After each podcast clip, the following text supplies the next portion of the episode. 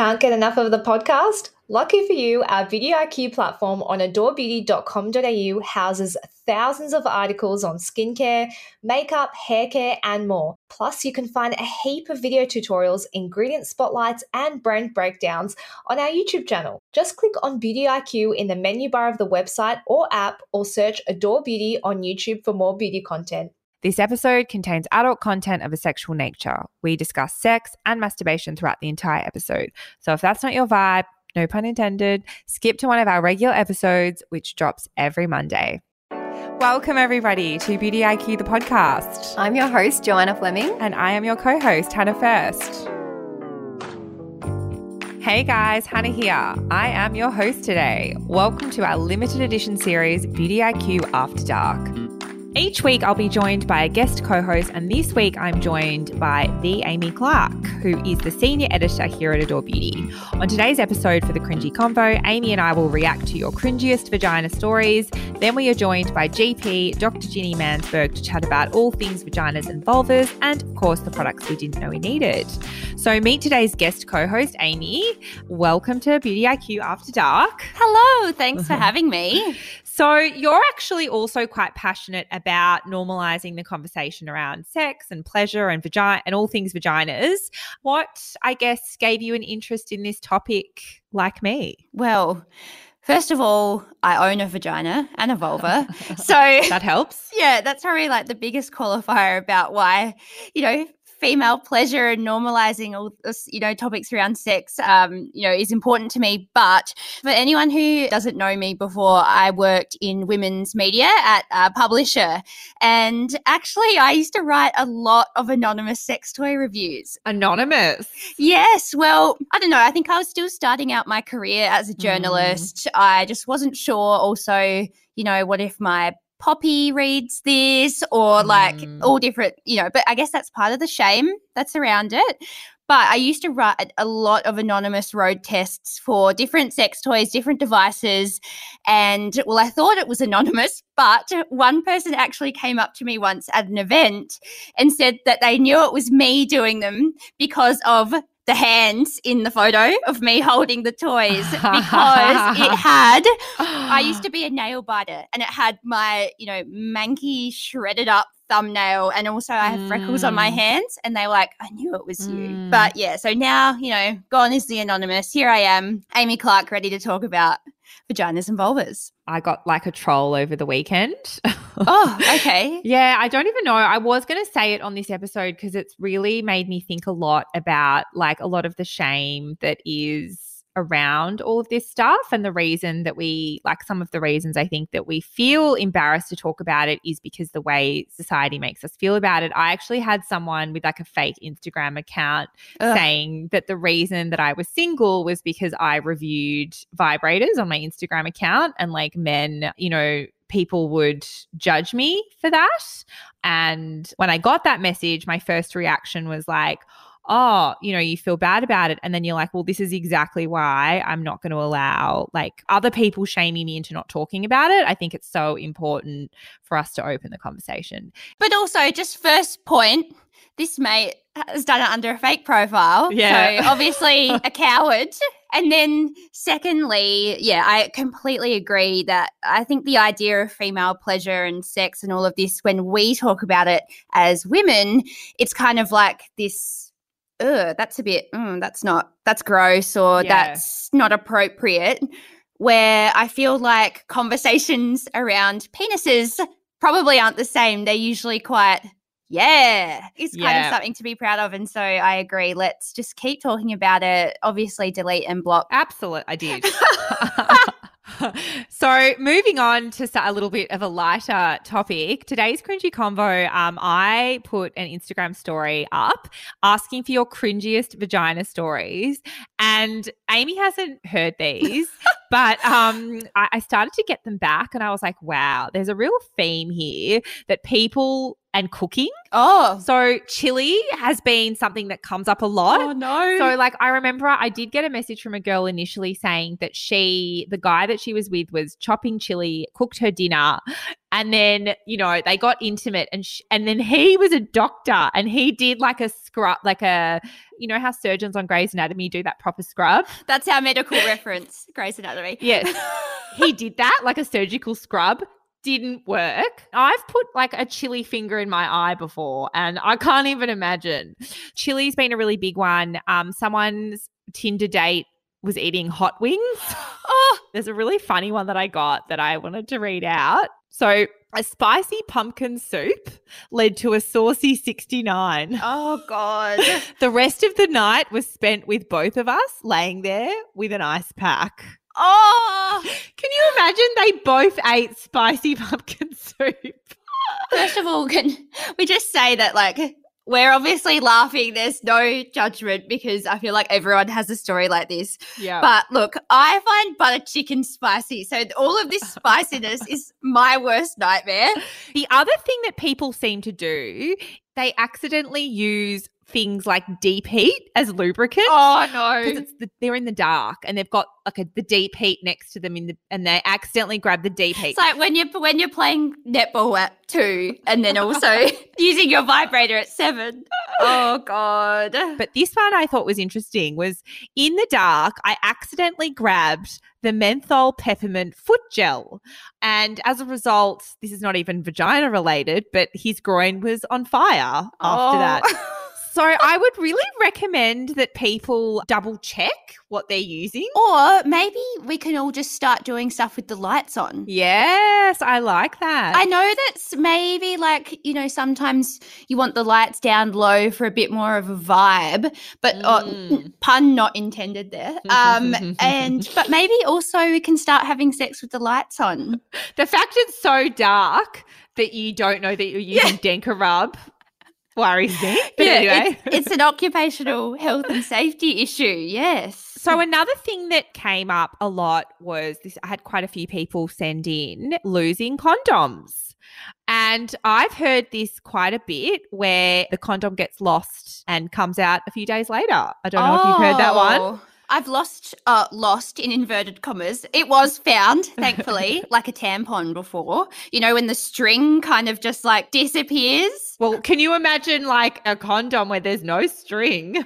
How do you fish that out? Send in a search party. Okay, this one kills me. Oh my god, I can't I don't even know if I can say this out loud. My boyfriend used my thrush cream as toothpaste. Oh, oh my god. Oh my god. Did she say like how he came to realize this? Well, it smells of it's the same thing that you would use on athlete's foot or if you had tinea or something. Right. So maybe I mean how can you not look like where why? He's just like maybe he's brushing his teeth in the dark too, but he's literally just like, "Oh, hun, like let's not get the home brand toothpaste anymore. Tastes weird." talking about losing things someone actually and i can uh, if you've got like a tiny vibrator um or like a little bullet vibrator that has gotten lost as well While it's still in operation, imagine that Like- imagine that you're just walking around like, "Sorry." imagine it's like oh i'm gonna have to wait for the battery to run out now Yeah. it's like three hours later that'd be quite a nice afternoon actually all right so this one was i just can't believe this one but an irish guy she was hooking up with an irish guy they were both drunk and he tried to use Jameson as lube Ouch. Like I'd prefer like a nice botanical gin or Yeah. maybe like I don't know something like a bit more kind of refined. so the next one was uh and i so like this just if you've ever had thrush you know really bad. So having sex not knowing i had thrush and then my labia swelled like a balloon. Oh no. i know. I can totally imagine that. I don't i, I can totally imagine that happening as well Oh, like they God. just swell up Was there anything about pubic hair? Because I feel Yes. like oh There- pubic hair. So one girl at 30 started discovering, and there's nothing wrong with this, started discovering grey pubic hairs and said she felt like Samantha. um, Yes, pluck- oh. plucking them, and then one more come to the funeral. And then I think the last one I had here was there was a lot of boyfriends that love FemFresh. Like, Oh, the- so she said, like, there was actually quite a lot of boyfriends that love FemFresh, but this one in particular, he uses it an, as an all over body wash, and now he buys his own. oh, Like, I love that. Buys his own FemFresh. good on him. Yes. Anyway, thank you so much, everyone, for sharing your cringiest vagina stories. I feel like it made me feel like a lot less embarrassed about. uh, Look, Ugh. there was a whole other thing about fanny farting, but that's Oh, going I to be was, on a I cringy was convo. literally about to say, That's coming up on a cringy convo for Beauty IQ. So um, We'll you'll save have that to for then. Save that, but that also was pretty funny as well. Um, but guys, please do not chop chili or use Dencorub and then put your fingers in places they shouldn't go.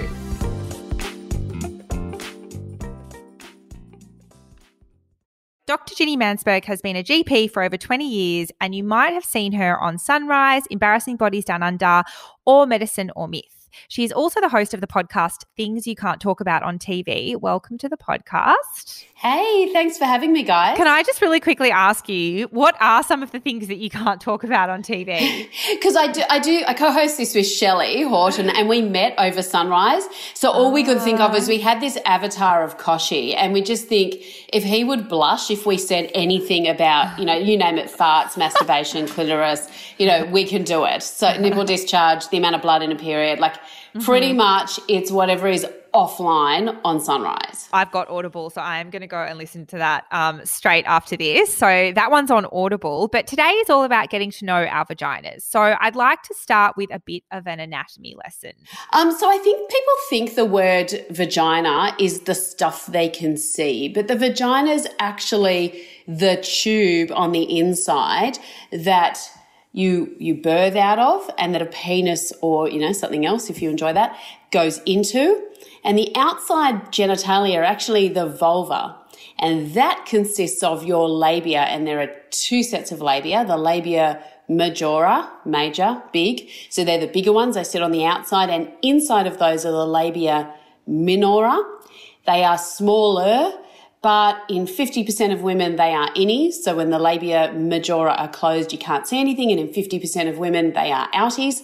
And so when the labia majora are closed, you can still see them. They still stick out.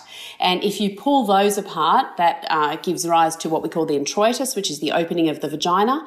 Just above that is a tiny hole that I really don't expect anybody to be able to see, but that's the urethra.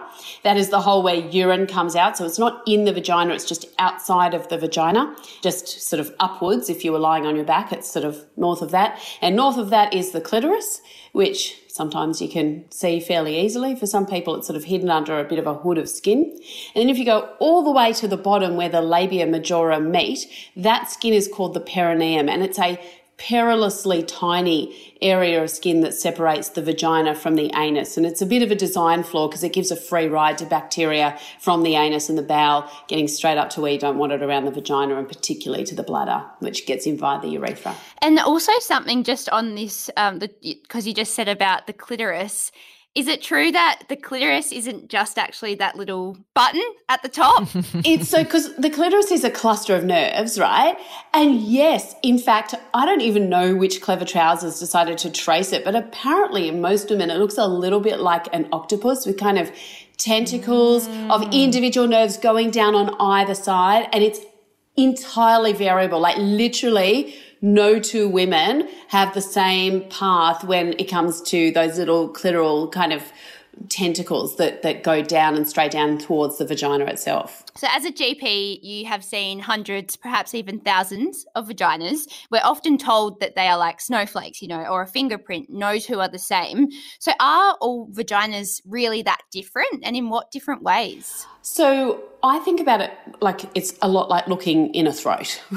I sort of like, I look at it, it's purely for anatomy. I'm not really assessing what it looks like. They're all beautiful to me. I don't really care. But in terms of the outer genitalia, they can be really different. And these days, there are so many different hairdos that you can have with it. Some people have got the, the zero hairdo and some people have got a landing strip and some people, they are still more common than you think, the full bush. And then when you got a full bush, some of them literally the hair goes all the way down to the anus and, uh, you know, over the tops of the thighs. And for some of them, it's just really concentrated around the mons pubis, which is the hair that sits just above the vulva. So it, it does really differ. And then when you uh, have a look inside, there is a lot of variability as well, because you've got to think the vagina is designed to stretch because it fits a baby's head. That is not that small. And the baby's head is designed to come out of there. I know a lot of women just go, that's not happening to me. I'm going full cesarean, but it's actually designed to stretch quite a lot. So it has a lot of folds in there. It's a lot like a piano accordion. So you can see a lot of those sort of stretchy folds in there. And then depending on, you know, how much estrogen you have, it might be a rich pinker color or it might be a bit paler if you've gone through menopause. It might be a bit drier and it is entirely variable. And for some people, if I put a speculum inside, when I look in, sometimes like the cervix is right there. It just pops straight into view and that's when it's a slightly lower hanging uterus. And sometimes I've got to literally go, it's, it's hiding up, up high somewhere, particularly in taller women who've got a longer vagina or where they've got an awesome pelvic floor and it's just kept the whole uterus and cervix way out of view. And so it is really completely different. And the big question is, you need to know what is normal for you, which does kind of involve a slightly awkward conversation between you, a light, and a mirror, and possibly your mobile phone in today's day and age. But you probably want to get to know what is normal for you. Mm we can't really talk about vaginas and vulvas without talking about the way they're supposed to smell. I think there's some advertising out there that might make us believe that our genitals are meant to smell like roses or fresh spring breezes. What does a, a normal vagina smell like? So it should be fairly personal to you. And what makes up the smell of a vagina is you've got a, a lot of mucus it, you can think about your vagina as being a bit of a self cleaning oven. It sort of makes mucus and the mucus goes out one direction.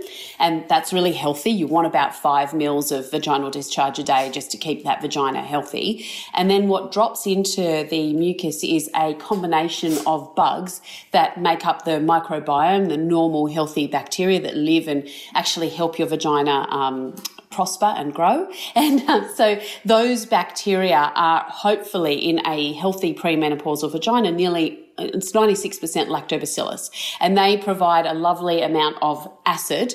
And the acid is really important to get rid of other bugs that you don't want that live there as well but want to keep their numbers fairly um, low. And you want a nice healthy amount of lactobacillus if it is just lactobacillus predominantly, a few other things, and mucus, and you haven't just had sex the night before, what you're probably is going to be coming out is going to be a very familiar, slightly musky, not sweet. I don't care what porn you've been watching. Nobody tastes like ice cream down there. That's weird. Go get a diabetes check. Um, but it's not sweet. It's just a fairly sort of musky, but it shouldn't be offensive. You shouldn't pull your pants off and just go, what the hell is that? That is foul. Fish are not a normal part of the vagina, despite some really gross sexist jokes that I was brought up mm. in primary school. Fish indicates an overgrowth of Gardnerella vaginalis, which is a commensal bacteria. It normally lives in very small numbers, kept in check in terms of its numbers by those lactobacillus. When things go wrong, you can definitely get an overgrowth of um, Gardnerella, and that can give you a fishy smell. And any other foul smell is not meant to be there. If you're lucky enough to have some partner go down on you you know, three, four times a week, they're going to definitely notice a, mm. a change. If they are giving you some honest feedback, I take it on board because it could indicate there's a bit of a problem. Great advice. And into, let's move on to talking about female pleasure. So, we always hear about this elusive G spot and then the clitoris. So, are there, like, are they the only two female pleasure points, or is there more around than that? So, for an orgasm. The, most women will orgasm from clitoral stimulation, but there are a lot of women who do orgasm from vaginal stimulation. The existence of a G spot has never been proven, and it's probably a little bit those tentacles, those single outlier um, nerves that hang down from the clitoris. So they're probably an extension of the clitoris, but in terms of if you enjoy vaginal stimulation and you can orgasm from that, that is awesome. If you have a look at sex toy manufacturers, they have worked out that if you just take um, a, a, dildo and just make it penis shaped and get some woman to sort of slide it in and out of the vagina, it's not always that successful. The addition of clitoral stimulation definitely makes it a better sex toy. And that's because, on the whole, your anatomy is designed to get, you know, have two bites of the cherry. We want you want you want all sorts of stimulation. But if you never ever wanted anything inside your vagina, your chance of procreating would be fairly low. So it is pleasurable. That's why women do it, and that's why you can get pregnant. Let's set the record straight about female pleasure because there's so much pressure around the female orgasm if you can have one, whether you can climax from penetration or not.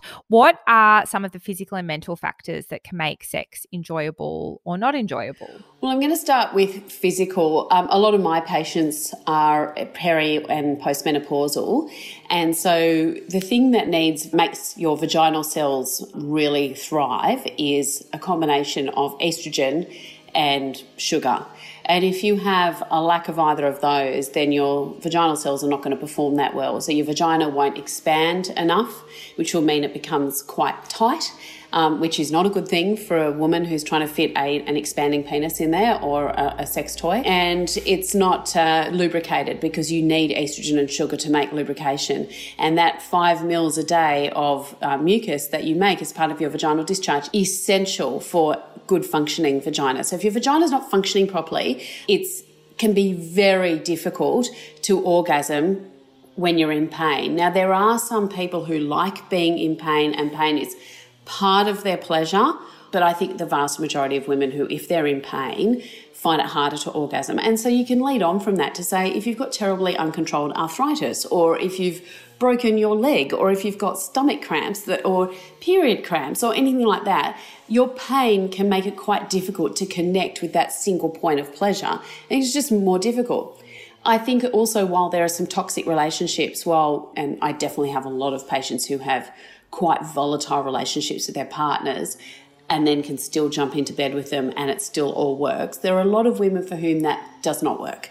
And if you've just had a massive fight, or if your partner's been an A grade a hole to you, then your libido goes through the floor and with it your ability to orgasm. And for women, it's all very complicated. We are not just push this button, tap the mouse three times, and there you go, you're done. It doesn't work like that. I'd love to hear your thoughts about you know the shame that we associate as women with sex and our vaginas and what's normal and what they're meant to look like.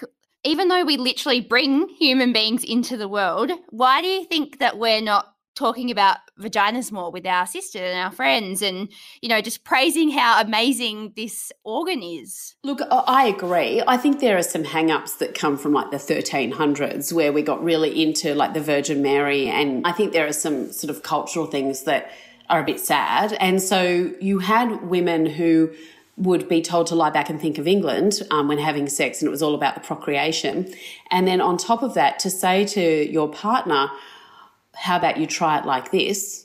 I know because that's the way I masturbate and I know that that works really well. It would just be so embarrassing and so shameful that women then don't get their needs met. I think it's getting better, but we don't talk enough with each other about when something might be wrong or when we think it's like if you fell over and I don't know, you fell over and scraped your knee, you're probably going to tell everyone that I fell over and this happened and all of this, but we don't often talk about when we have thrush or a UTI or if you might think you might be experiencing vaginismus. Hey, is does this happen to you when you have penetrative sex? Like, do you think it's about starting to talk more honestly and kind of with less shame about our vaginas? I think so. I mean, I think I think if you want to have that conversation because probably your girlfriends would so gratefully jump in.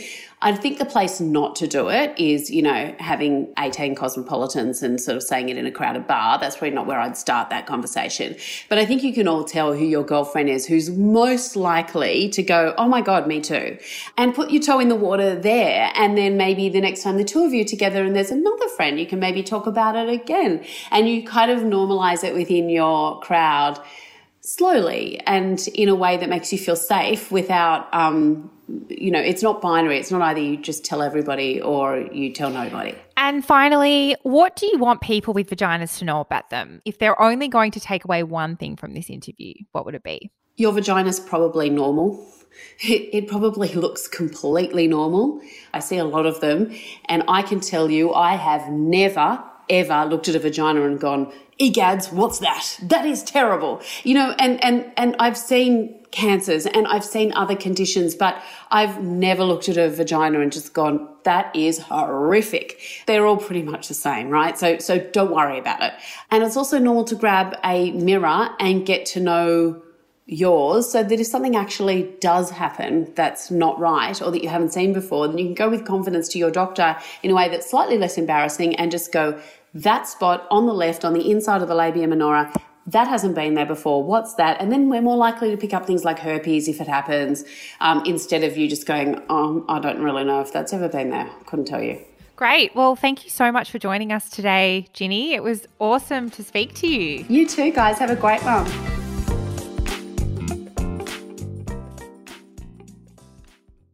All right, PWDKWN. Amy, I'm going to throw over to you to start. Oh, my pleasure. Okay, so I actually wrote a non anonymous review about this device a few weeks ago for Beauty IQ. It's called the Le Wand Chrome Point Rose Gold, and it's essentially marketed and now proven with my road test as the lazy person's hands free vibrator masturbation tool. Basically, it is a vibrator that you can lay on top of. You literally can just mm. plop on mm. top of it. It's shaped in this certain way that kind of cups your labia. It has 15 vibration modes, six different intensity levels. So it's just as powerful as, I guess, a, one of those traditional external vibrators. But the beauty is, is that you can literally lie on top of it. Your body weight kind of gives the pressure that if you were laying on your back using it, which of course you can use it on your back too, but I just love the idea of being able to lie down, you know, whether you're trying to fall asleep, like if you wake up in the middle of the night and you're like, oh, I just need something to help me sleep.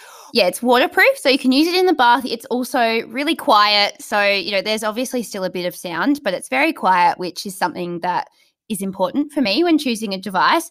And it's got LED charging. It's really chic. It could literally, it kind of looks like a really expensive computer mouse. That means you can probably, I always think vibrators that you can put into your carry on luggage. Yes travel friendly. The main reason why I love it is it's just so easy to use. And I will say, if you're someone that enjoys a more powerful vibration, I mean, it has 15 different patterns or you know things and also six levels mm. i'd say mm. le- like level one she's pretty powerful level six it's it's amazing so yeah very good just very good lazy no effort tool um, that I've been loving. And you can read more about it in my Beauty IQ article that I wrote, which we will link in the episode notes. So go check that out. So mine today is Johnny Condoms. Mm, who's he? well, it was actually um, Johnny was founded by uh, three Australian women, and they, of course, were, they, of course, they were on a mission to create a condom brand for women. For me, especially, the whole process of buying condoms can be, if you are wanting to be a bit more discreet about it, I just think I love these. Um, you know how the whole story of like just throwing it anywhere and then like discovering it somewhere the next day. Well, no longer. just put them in. Put them in. It's called a fab little bag, and yeah, you can dispose of them in a really discreet way as well. Ultra thin, no scent, and they're also ethically made and vegan friendly. Sounds like if you were gonna have a condom get lost inside of you, you'd want it to be this one.